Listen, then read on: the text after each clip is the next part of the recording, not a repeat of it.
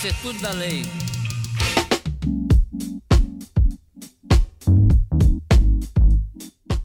Olá, cidadãos! Está entrando em vigor o primeiríssimo episódio do podcast Em Vigor. Pois é, hoje estamos promulgando esse podcast que vai te explicar um pouco mais sobre algumas leis importantes que surgiram neste ano de 2021. É, então já anota aí no seu diário oficial. Vão ser três episódios para falar de novas leis que abordam temas diversos. Mas o que exatamente elas têm em comum, Dan?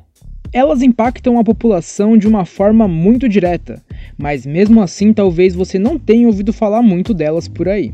Eu sou o Zé Egídio e vou acompanhar você nessa tramitação. Ah, boa, Zé!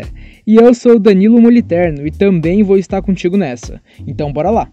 Você vai se arrepender de levantar a mão pra mim. Nesse primeiro episódio, vamos falar sobre leis relacionadas à violência contra a mulher. É, tema delicado. Pois é, mas na verdade a notícia é boa.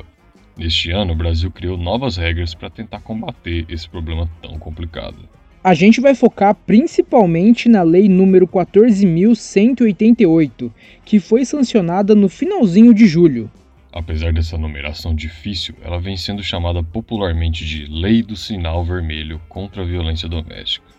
Esse é, na verdade, o nome do programa que a lei cria.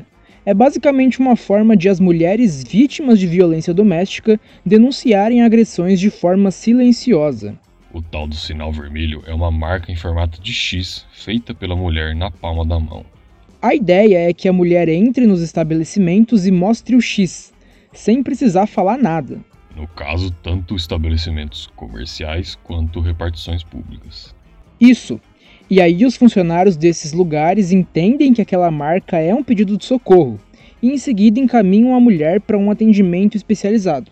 Para que isso aconteça dessa maneira, a lei prevê que esses profissionais passem por treinamentos para lidar com esse tipo de situação e dar o apoio às vítimas. Também determina que seja feita uma campanha informativa sobre o programa. A gente trouxe a promotora de justiça Fabiola Sucassas, titular da Promotoria de Enfrentamento da Violência Doméstica do Ministério Público do Estado de São Paulo, para comentar essa iniciativa. O sinal vermelho ele está inserido dentro da ideia de que o enfrentamento da violência contra a mulher acontece em rede, deve ser feito em rede.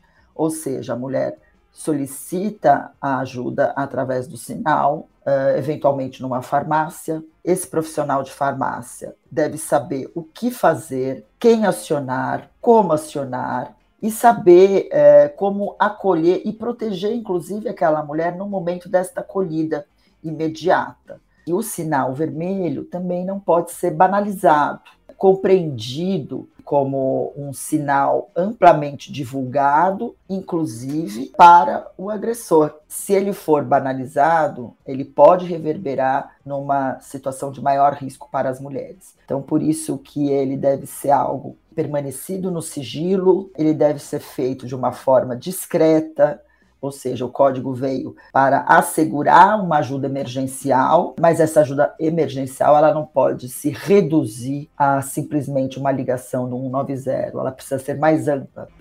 Inclusive, a lei é inspirada em um programa que já vinha fazendo isso desde o ano passado, uma iniciativa do Conselho Nacional de Justiça e da Associação dos Magistrados Brasileiros. Mas esse programa é só um pedacinho da lei. Na verdade, ela traz outras coisas ainda mais importantes do ponto de vista jurídico. Isso mesmo, Zé.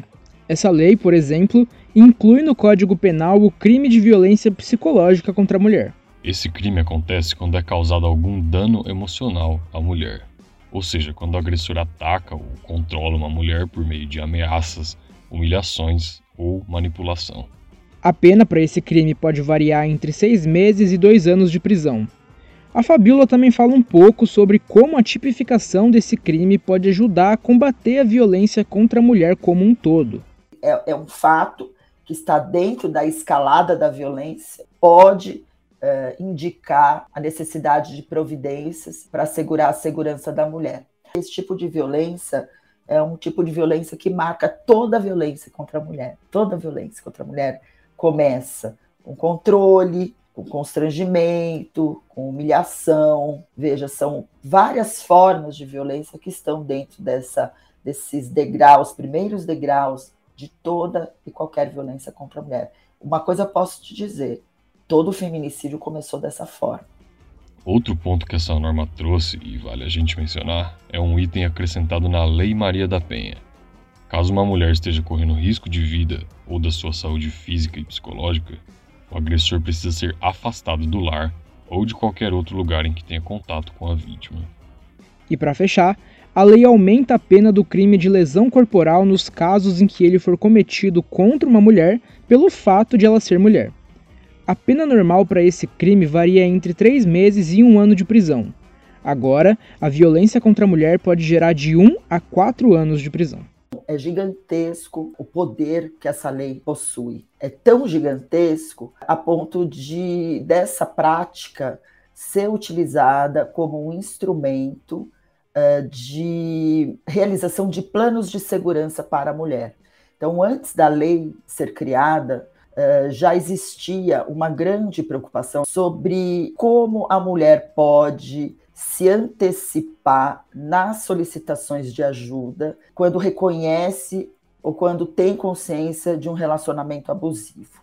Mostra a necessidade da participação de outras pessoas para contribuir no enfrentamento dessa realidade eh, e mostra também a necessidade de conscientização de todos e de todas. Porque quando a mulher pede ajuda, nem sempre as pessoas estão preparadas para reconhecer o grau de risco que ela pode se encontrar. É aplacar aquela ideia de que é mimimi, é aplacar aquela ideia de que ela gosta de apanhar, é aplacar aquela ideia de que ela está uh, numa situação porque ela quer. Então, uh, eu vejo que realmente é uma, um grande instrumento poderoso para as mulheres e para toda a sociedade.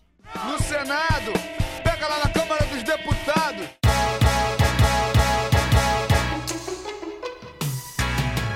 Você talvez fique se perguntando como é que essas coisas viraram lei. Sim, até porque já é difícil as leis chegarem ao conhecimento da população.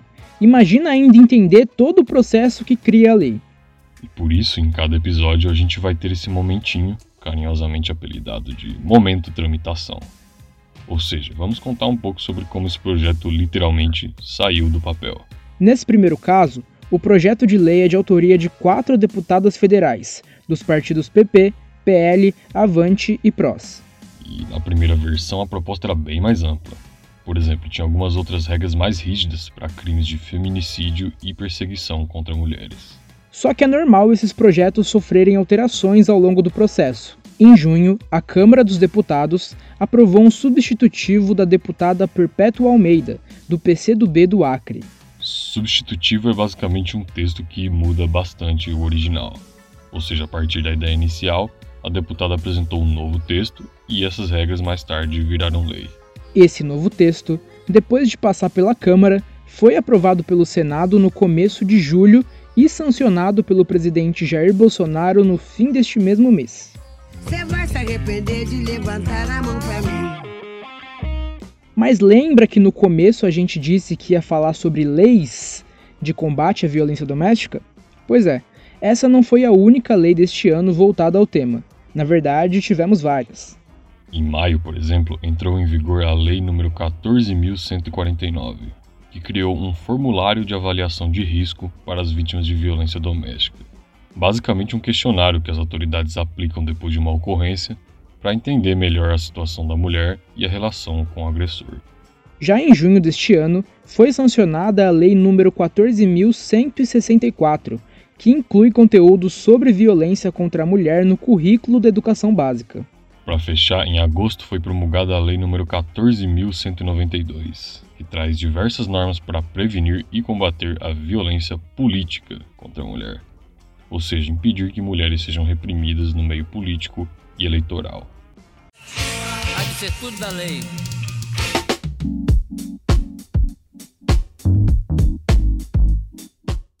E esse foi o primeiro episódio do podcast Em Vigor, que, sem embargos ou vetos, falou sobre violência contra a mulher. Isso aí, Dan. Foi legal ter trazido para vocês esse tema de tanta relevância social. Pois é, mas a gente sabe que as leis afetam a gente de várias outras maneiras. Por isso, no próximo episódio, vamos falar sobre uma lei voltada para o consumidor. Ficou curioso, né? Mas a gente conversa melhor depois. Até a próxima. Tchau, tchau.